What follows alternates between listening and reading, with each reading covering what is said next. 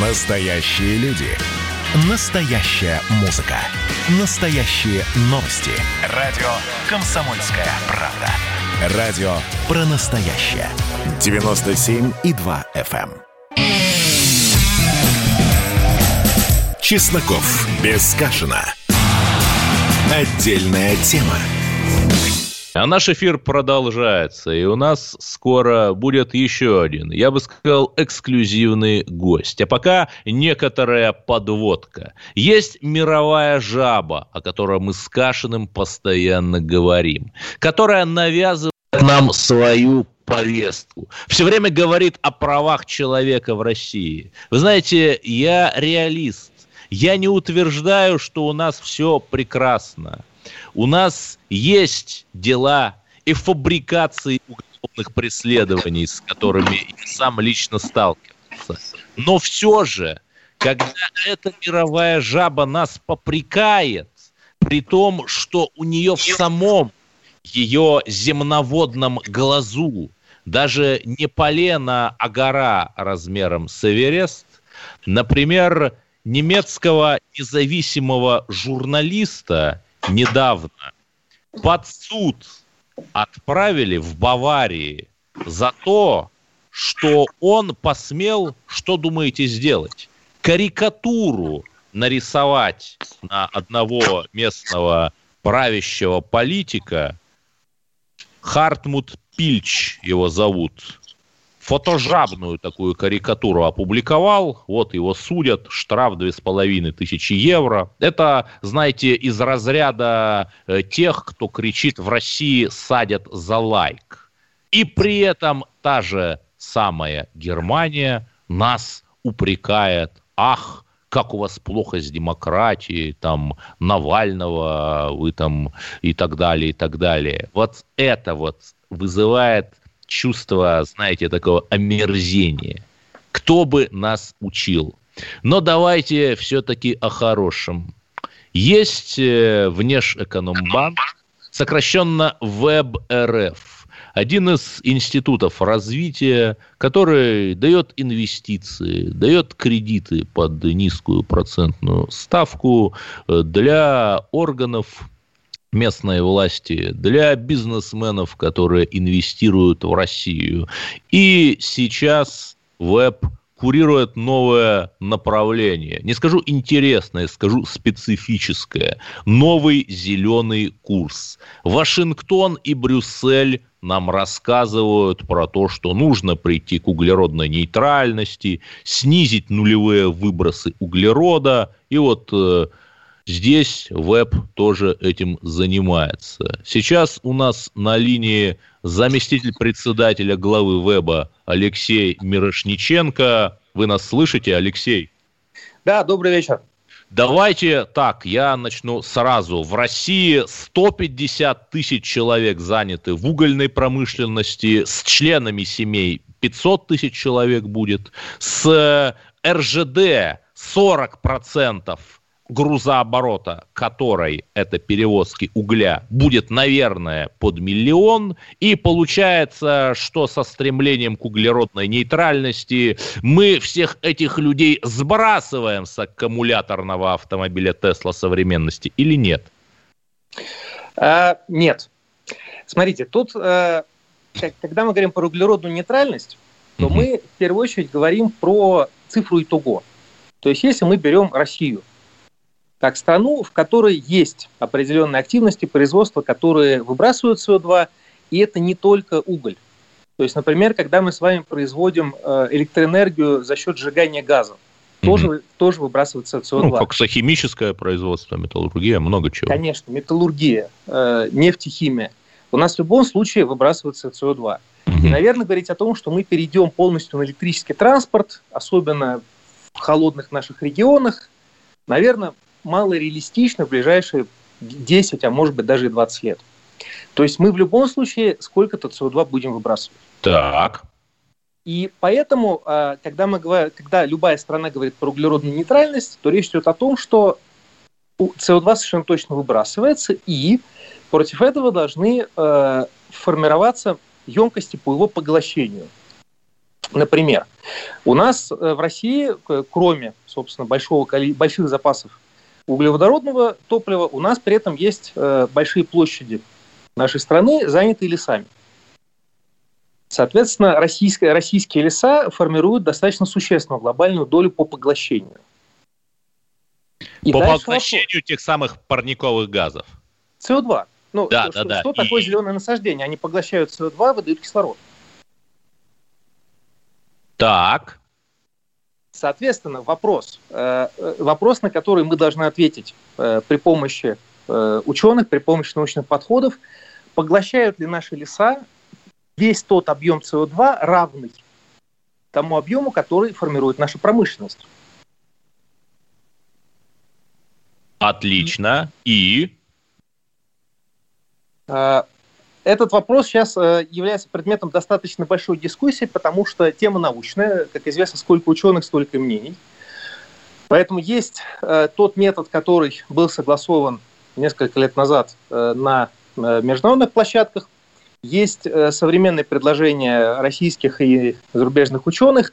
Более того, на сегодняшний день есть уже возможность подкрепить эти предложения методами и спутниковые фотосъемки. Да-да-да, у нас просто мало анализа. времени, а веб-то что делает? Там зеленые кредиты выдает или что? А, то, что веб, ну, зеленые кредиты веб тоже выдает, но э, сам, э, самая большая вещь, которую сделал веб на данный момент – это таксономия зеленого финансирования. О, Мы это сделали боже, вместе что с это? Минеком. Что это? Э, если по-простому, то это определение, система определений, что такое зеленое, что такое не зеленое. Ага. Это хорошо, что это не мировая жаба определяет, а наша, чуть не сказал, жаба определяет. Это хорошо. Мы, естественно, смотрели на то, э, как к этому относятся зарубежные финансовые рынки. Но мы вместе с Минеком, с Банком России, было, работала, до сих пор работает межведомственная рабочая группа под председательством э, Максима Геннадьевича Решетникова. И э, мы обсуждали все вместе, как нам совместить приятное с полезным. То есть как совместить то, что уже наработано за рубежом в, в области определения, что есть зеленое, и как это правильно приземлить на нашу российскую специфику.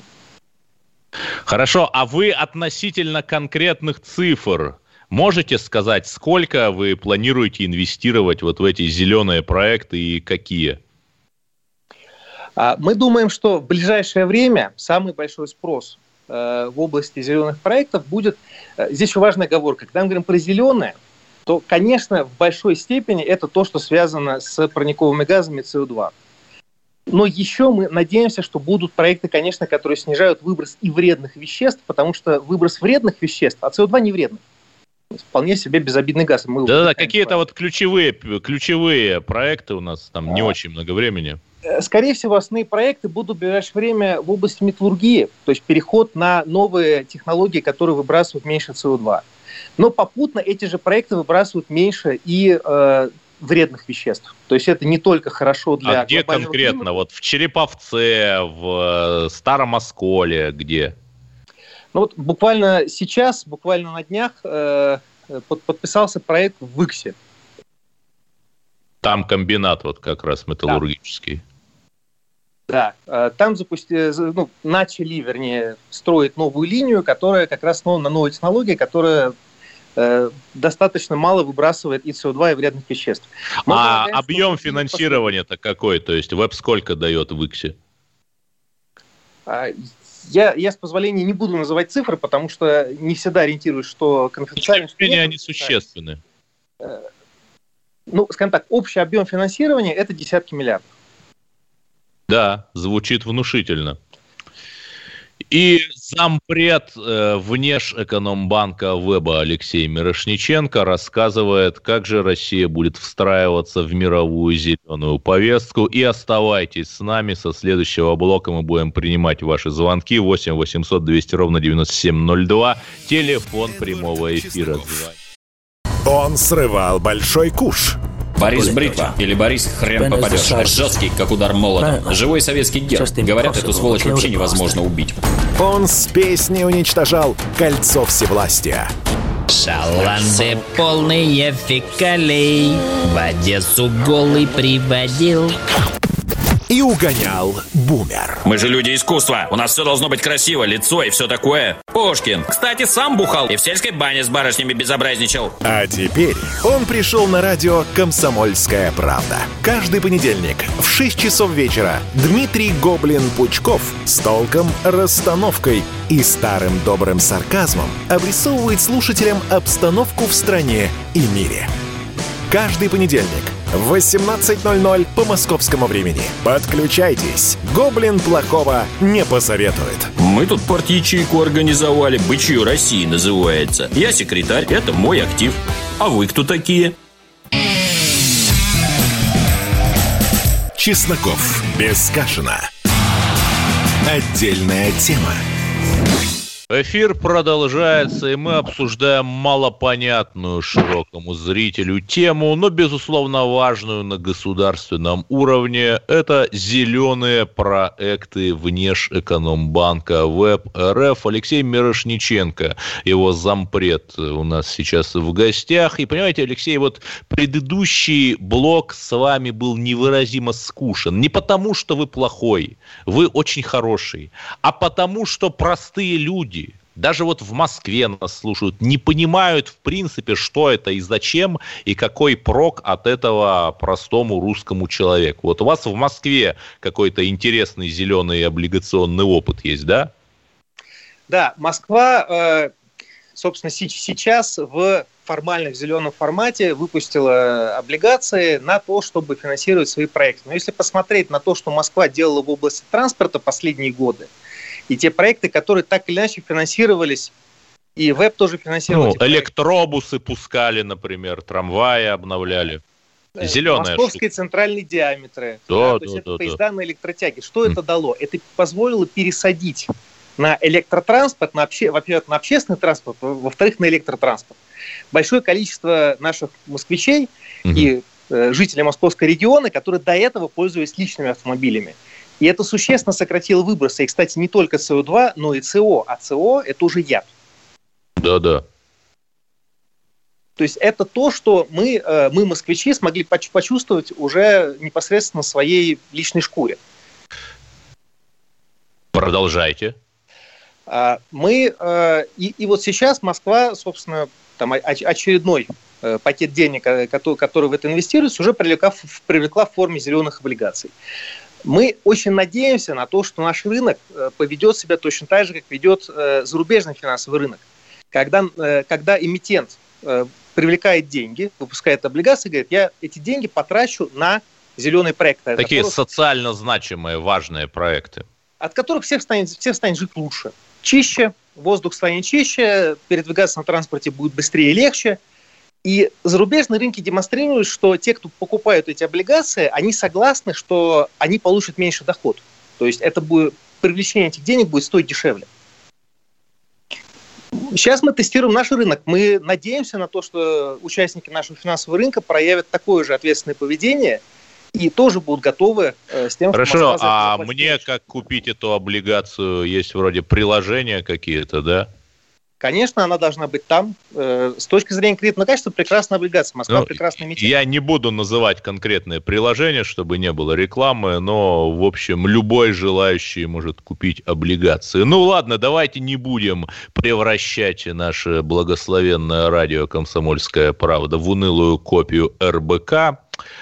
Алексей Мирошниченко, зампред Веб РФ у нас был. И знаете, вот нас ругают. А почему вы не задаете жестких вопросов вот всем этим чиновникам и корпоратократам, которые к нам в эфир являются? Ну, вы знаете, ну, наверное, я мог бы, например, там спросить моего собеседника, э, вот почему у вас в марте у Веба была госзакупка на оказание консультационных услуг за 150 2 миллиона рублей. Нет, я понимаю, что, наверное, бывают такие сверхважные консультации, которые столько стоят. И прямо сейчас, 29 апреля, веб э, выпуст... Э, вывесил еще один тендер, на который идет подача заявки на юридические услуги по вопросам предоставления финансирования юридические услуги по вопросам предоставления финансирования за 69 миллионов рублей. То есть, в общем, получается с предыдущим тендером почти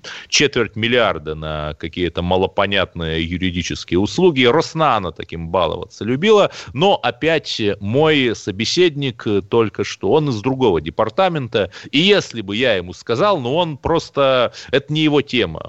Я бы его поставил в неудобное положение, и вопрос бы, в общем, повис в воздухе. Но, тем не менее, мы не собираемся здесь давать только светлую сторону всех этих наших корпораций. Я надеюсь, что когда-нибудь другой представитель веб-РФ к нам придет и все-таки ответит, зачем тратить четверть миллиона, то есть четверть миллиарда рублей на юридические и консультативные услуги. Для блага русского народа, наверное.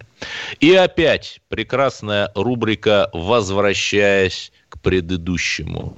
Мы говорили о Вешенском районе Ростовской области, где глава района самовольно демонтировал ряд памятников.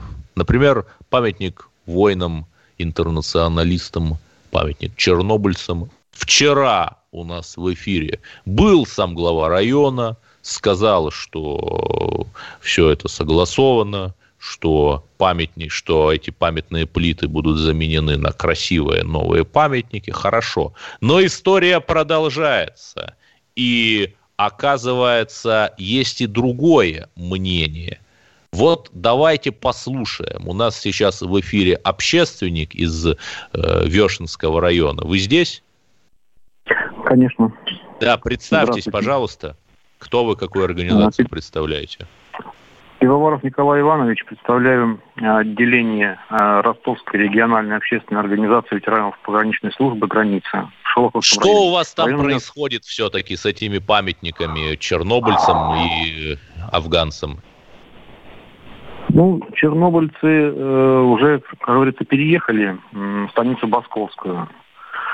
Ребята решили тихо, мирно уехать, потому что там двое погибших в Басковской. Ну, согласились, скажем так. Хорошо, а в чем ваши претензии к главе района, который у нас вчера в эфире был? Э, глава района обошел вниманием памятник пограничникам всех поколений. Это третий, ага. который, который частично уже демонтирована площадка на нем. Продолжайте, без, без и что? Оснований без, без оснований, без предупреждения. Э, нами в 2018 год мы установили памятный знак э, к столетию образования пограничной службы, пограничных войск. Э, установка знака проходила с полной согласованности с главой района Демновым Олегом Николаевичем. Это была весна, май. У нас 28 мая день пограничника, как вы знаете, да? А осенью того же года нас поставили перед фактом, что вам будут э, куплены новые памятные знаки. Не прошло и полгода, скажем так, да? А, наши памятные знаки всех вот трех организаций были из границы. Из границы, с символикой, там как положено все. Чем они э, мешают, непонятно. Хорошо, Почему Николай, а вы как-то на главу-то пытались выйти? Ведь он, в общем, не закрывается. Он вот у нас в эфире вчера был. Ну, да, выходили. Э, с 2018 года вопрос решается, мы собирали собрание пограничное. На словах он нам обещал, что впишет э, в проект наш, наш памятную площадку. Э, или впишет в то место, где будет ставиться новый, чтобы это вместе было. Он просто ну, убирать его куда-то. Чем мы его делали? Ну, кстати, демонтаж согласованного памятника – это же, в общем, правонарушение, да? Вы жалобы писали в прокуратуру? Согласования как такового не было, демонтажа. Нас известили о новом. Мы поняли так, что это будет второй. На всякий случай собрались узнать. А, Олег Николаевич обещал, что включим в проект нового э, парка, этого, да, там ну, глава аллея славы. Аллея славы. Начинается с э, братского захоронения, э, памятник клятва стоит в Великой Отечественной войне. И пошли наши памятники в рядочек, понимаете? Хорошо. В общем, э, видно, видна проблема. Я надеюсь, что нас услышат и проблему все-таки решат. Но вопрос в продолжение. На юге России что-то странное происходит. Под влиянием полутора очень э, очевидно антироссийски настроенных активистов черкесских организаций демонтировали памятный знак русским воинам, основавшим Сочинскую крепость в XIX веке. В Ростовской области тоже демонтируют памятник. Вот все это звенья одной цепи неуважения к истории и культуре. Как думаете? Ну да, просматривается. Ну, смотрите, э, наш памятный знак не подлежит демонтажу. Не было согласования демонтажа. Сейчас мы пытаемся добиться каких-то объяснений. Почему? Потому что наш памятный знак, там стоит стенд, пограничный столб, э, стенд с информацией о героях России, э, героях СССР. Да? Э, дети должны видеть. Это воспитание подрастающего поколения патриотизма.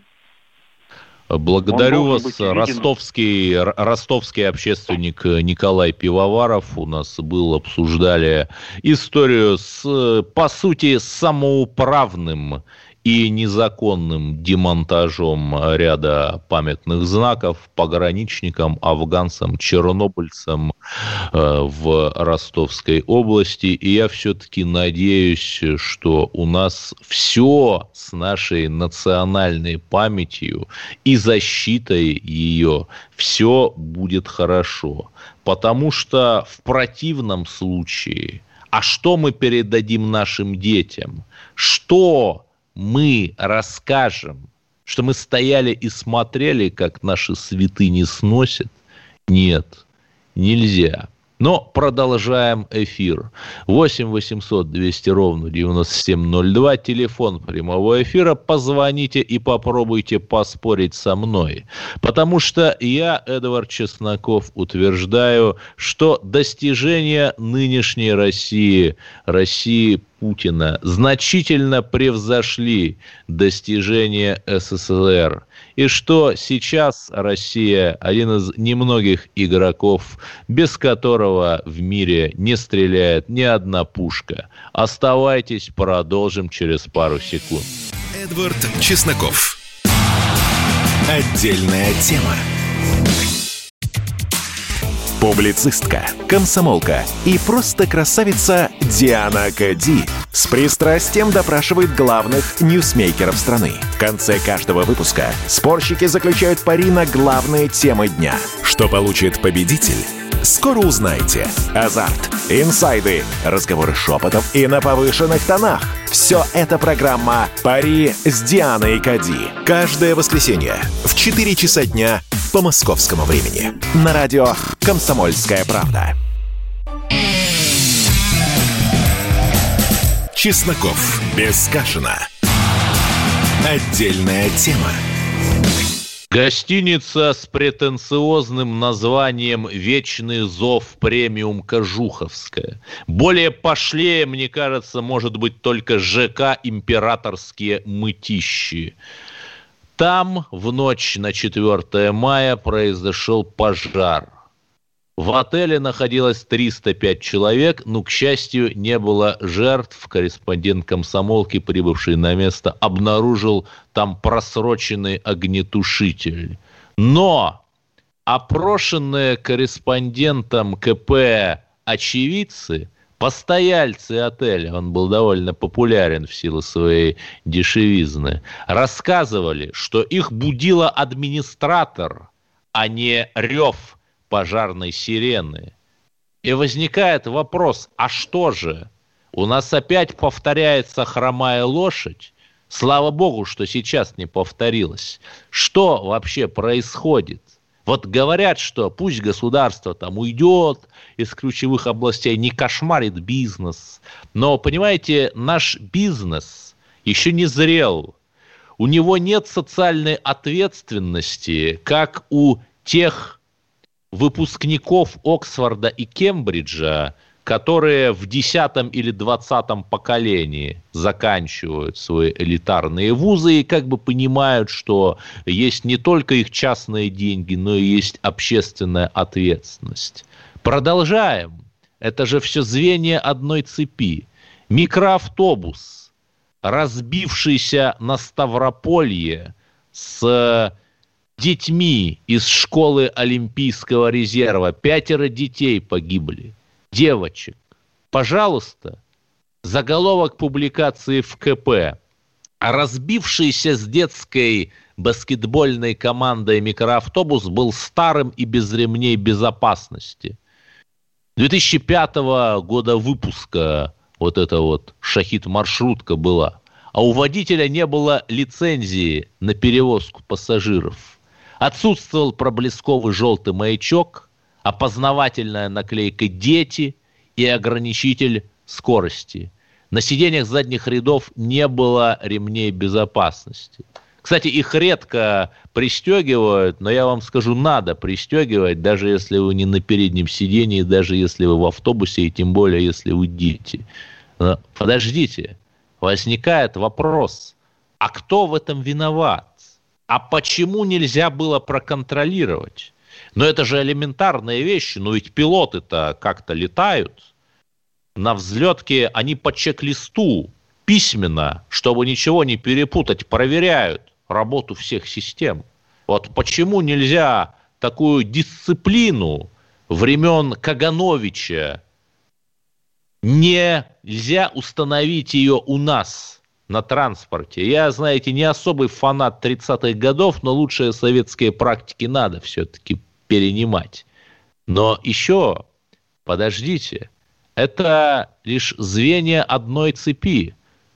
Другое ДТП не на юге, а на севере политики, то есть на севере России, под магнетитами погибла телеведущая из, и депутат из Кировска Марина Котомкина.